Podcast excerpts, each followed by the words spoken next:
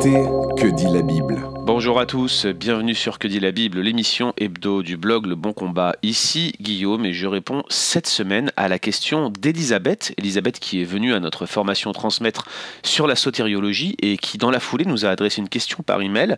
Voici la question.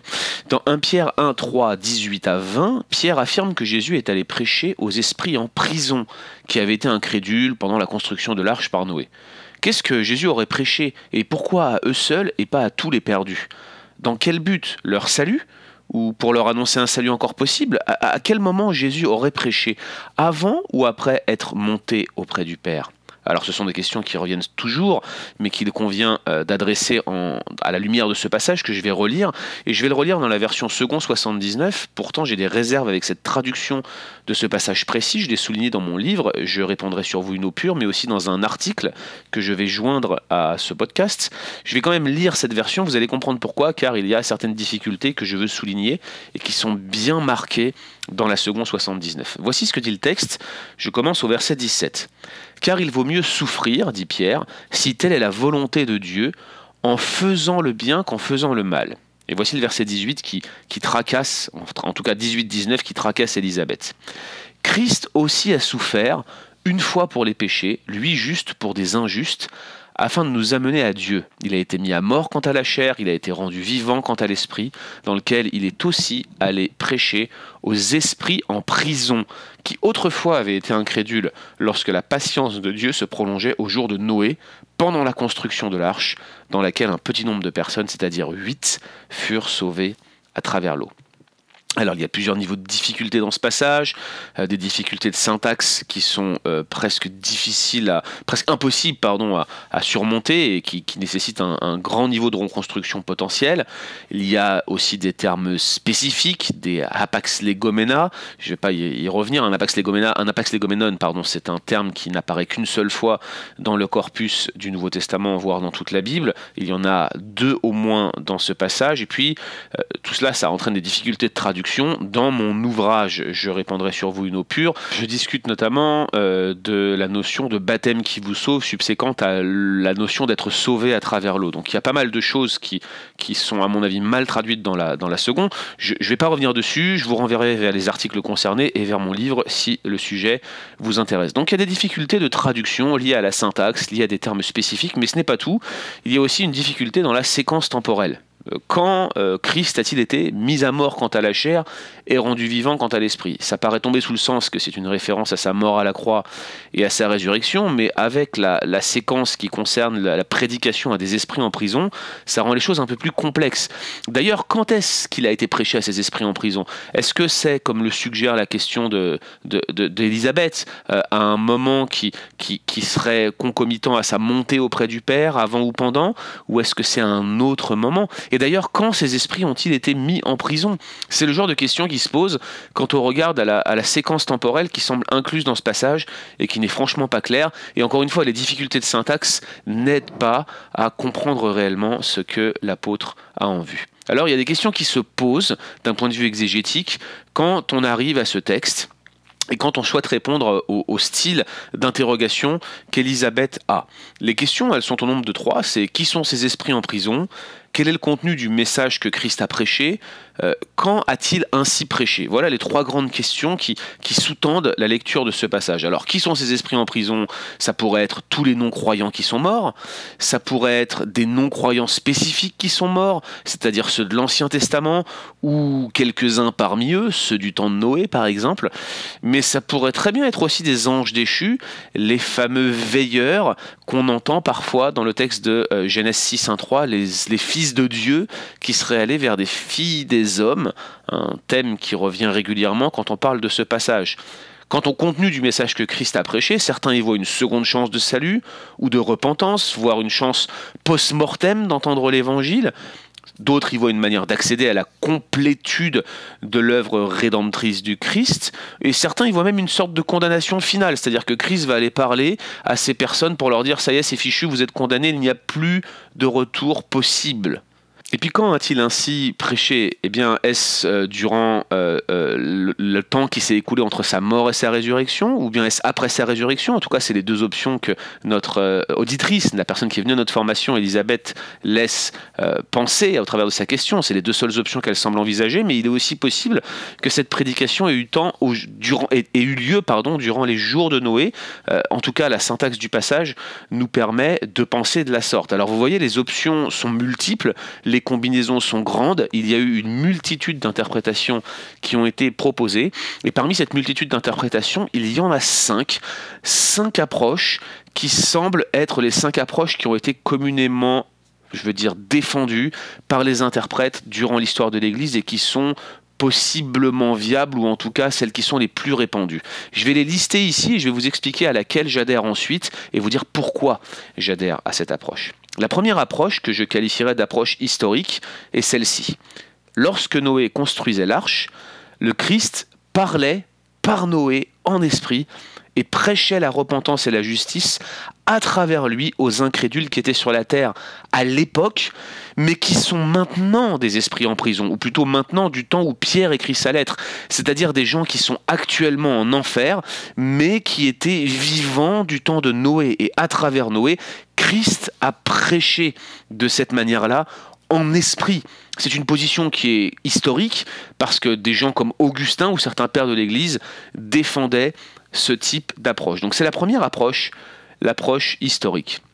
La deuxième approche, qui est dite de la deuxième chance, estime que après la mort à la croix, soit pendant sa mort et sa résurrection, soit après sa résurrection, Christ serait allé prêcher aux gens en enfer, leur offrant ainsi une seconde chance de salut, donc une offre de salut post-mortem. Je l'ai appelé approche de la deuxième chance, j'aurais pu l'appeler l'approche post-mortem.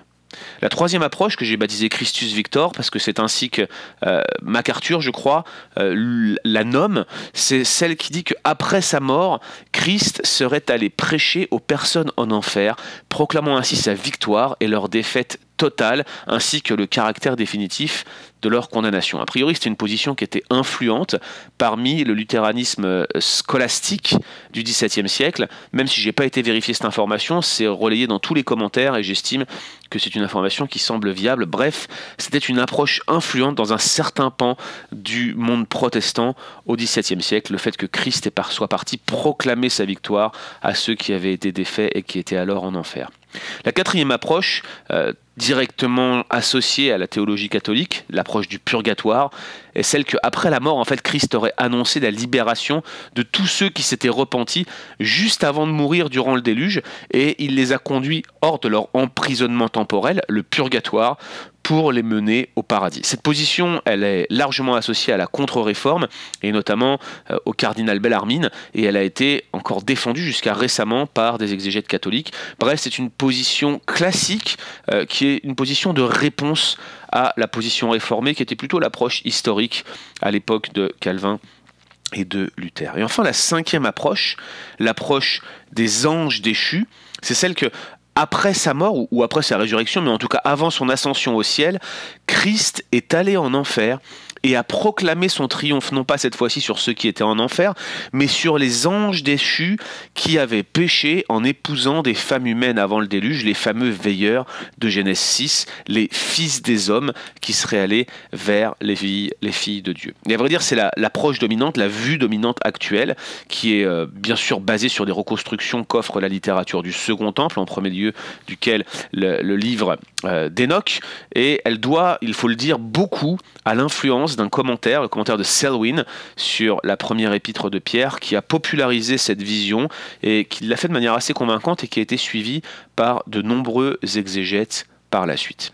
Alors, comment est-ce qu'il faut se positionner? Il faut avouer que la question est difficile, mais j'ai une position personnelle et je vais essayer de vous expliquer pourquoi je tiens cette position-là. Je vais commencer par passer en revue toutes les positions auxquelles je ne crois pas.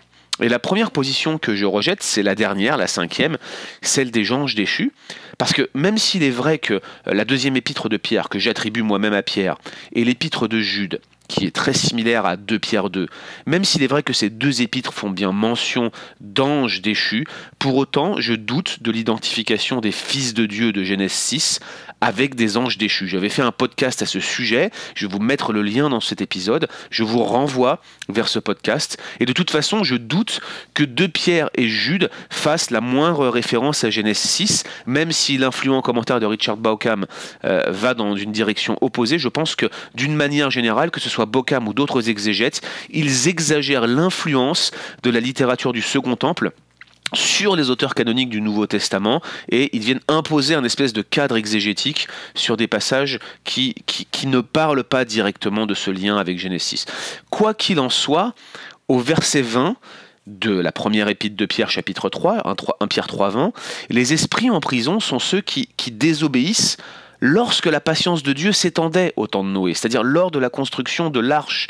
Seuls des esprits humains peuvent être en vue avec une telle affirmation parce que nulle part dans la Bible ou dans la littérature du Second Temple, il n'est affirmé que des anges ont désobéi pendant la construction de l'arche. D'ailleurs, Genèse 6, 5 à 13 souligne clairement le rôle du péché humain dans l'origine de la catastrophe du déluge. Alors certes, il y a la violence qui est relatée à ce moment-là, et puis un tout petit peu avant Genesis 6, vous avez cet épisode des veilleurs. Personnellement, je ne crois pas justement qu'il s'agisse de veilleurs, mais que je pense plutôt qu'il s'agit de deux lignées. C'est l'interprétation sétite. Je ne vais pas refaire ce podcast ici. Je vous renvoie vers l'épisode précédent. Moi, je pense que la discussion deviendrait sans doute euh, trop technique et trop spéculative, mais je ne suis pas du tout convaincu que l'audience à laquelle la première épître de Pierre était dédiée avait connaissance ou était, avait accès à, euh, au livre d'Enoch issu de la littérature du Second Temple. Donc tout cela, si vous voulez, c'est des discussions qui mériteraient d'être approfondies. J'ai conscience qu'ici, je suis en train de donner des, des vérités qui sont euh, non démontrables à ce stade dans ce podcast, ou en tout cas, par le manque de temps, je ne vais pas me lancer dans une démonstration, mais j'estime ici que, que cette approche des anges déçus, elle est, elle est largement dépendante d'une certaine reconstruction euh, de la première épître de Pierre, de la deuxième épître de Pierre, de l'épître de Jude, qui serait basée sur la littérature du Second Temple, et j'estime que c'est surévalué, et de toute façon, ça ne permet pas de s'accorder avec les données qu'on retrouve au verset 20. Donc l'approche 5, je l'écarte, malgré que ça soit l'approche dominante, il me semble que la vision est beaucoup trop dépendante de la littérature du Second Temple. Quant à l'approche 4, celle qui, dépendrait en fait de l'existence d'un purgatoire, eh bien, bien entendu, ce n'est pas du tout ma position, c'est très loin d'être avéré, et bien sûr, ça tend à importer un concept, le concept du purgatoire, qui, déjà, j'estime qu'il est étranger aux, aux, écritures, aux textes canoniques, mais en plus de cela, ça serait l'importer dans un contexte qui est complètement étranger, dans le passage précis, puisqu'il n'est nullement question de purgatoire.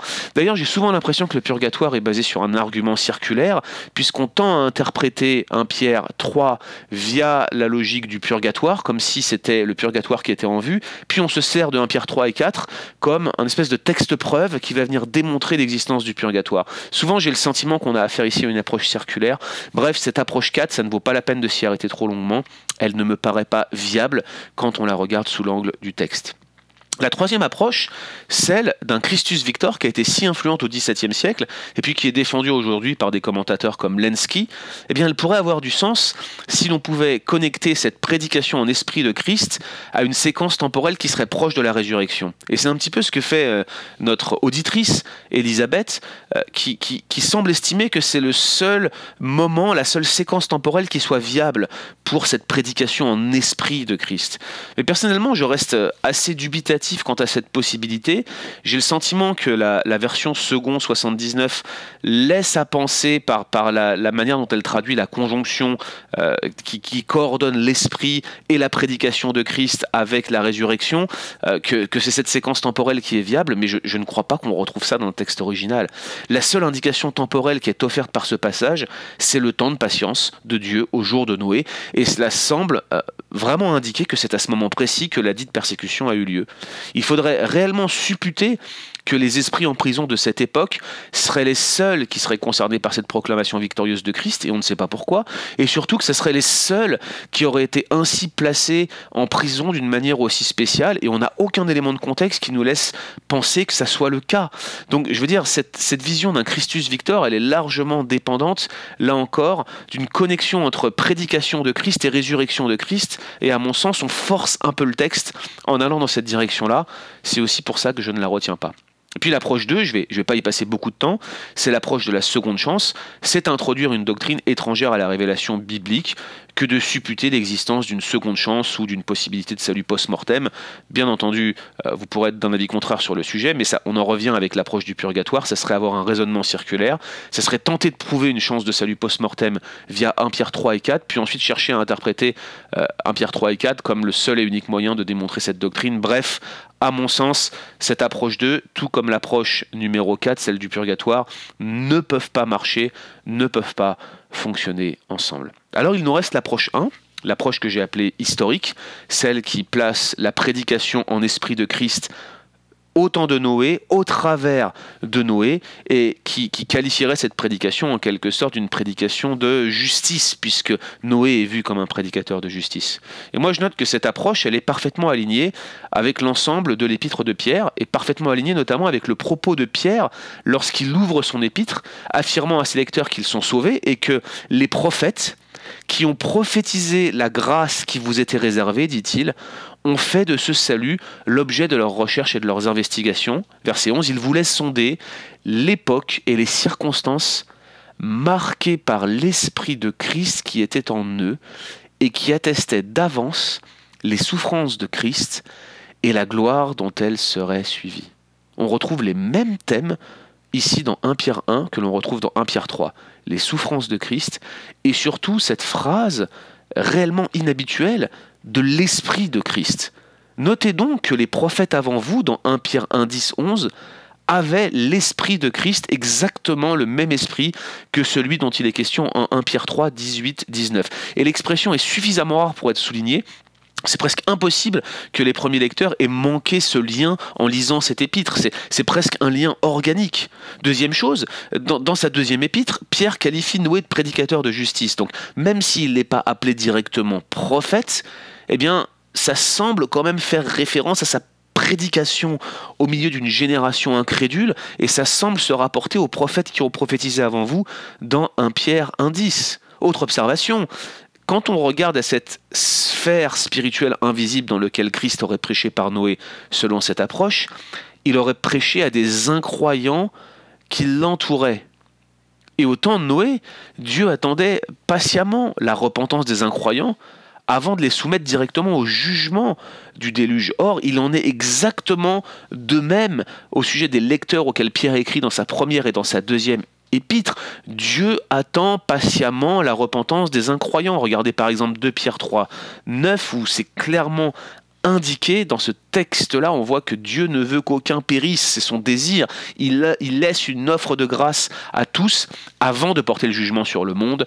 C'est pourquoi notre conduite et notre piété doivent être saintes. Si vous lisez 2 Pierre 3, c'est clairement sa, ligne rhétorique, son flux argumentatif lorsqu'il développe ce passage-là. Et c'est parfaitement en lien, encore une fois, avec, le thème de la première épître de Pierre qui est, statué dès 1 Pierre 1, 10, 11. Et en fait, si vous regardez la finalité du ministère de Noé, Noé va être finalement sauvé avec euh, quelques autres, huit personnes en tout et pour tout, et on a l'impression que Pierre encourage ainsi ses lecteurs à croire que, bien que peu nombreux peut-être, eux aussi ils seront finalement sauvés en prêchant de la même manière que Noël l'a fait, lui ce prédicateur de justice, animé de l'Esprit de Christ. Donc tout porte à croire que, premièrement, Christ a prêché en esprit par Noé au temps du déluge à des personnes humaines dont l'esprit est désormais en prison, en tout cas désormais au moment où, où Pierre écrit sa lettre à ses lecteurs. Deuxièmement, que cette prédication était une prédication de repentance et de grâce, semblable à celle que nous faisons aujourd'hui, maintenant que Christ est révélé, que nous avons l'évangile, que le canon est clos, même si cette prédication était euh, d'avance en quelque sorte, même si Christ n'était pas révélé comme il l'est aujourd'hui, c'était le même type de prédication, repentance et grâce, un jugement à venir, une, une opportunité de salut est possible, et Noé prêchait ainsi par l'Esprit de Christ. Troisième remarque, la prédication de Noé attestait d'avance des souffrances à venir de Christ pour le salut de tous ceux qui croient. Noé et les siens ont en fait été sauvés par anticipation de la grâce promise, en espérant dans l'avenue de la, de la descendance souffrante de Genèse 3.15, celle qui est euh, clairement indiquée dès le moment où Adam et Ève ont chuté dans le jugement du serpent. Vous avez cette, mention de la postérité de la femme qui écrasera la tête du serpent, tandis que la postérité du serpent blessera le talon à la postérité de la femme. À l'époque, Noé, euh, ni même ses contemporains, ne connaissaient le, nom de cette postérité souffrante qui avait été annoncée, mais ils savaient que Dieu enverrait un homme pour régler le problème du péché. Donc nous avons le même moyen de salut que ceux qui ont entendu la prédication de Noé, la même offre de grâce, les mêmes conséquences existent encore aujourd'hui pour ceux qui rejettent l'Évangile. Le déluge n'était autre qu'un prototype de jugement à venir, et Christ est prêché de la même manière depuis la création du monde. Retrouvez d'autres épisodes sur www.leboncombat.fr.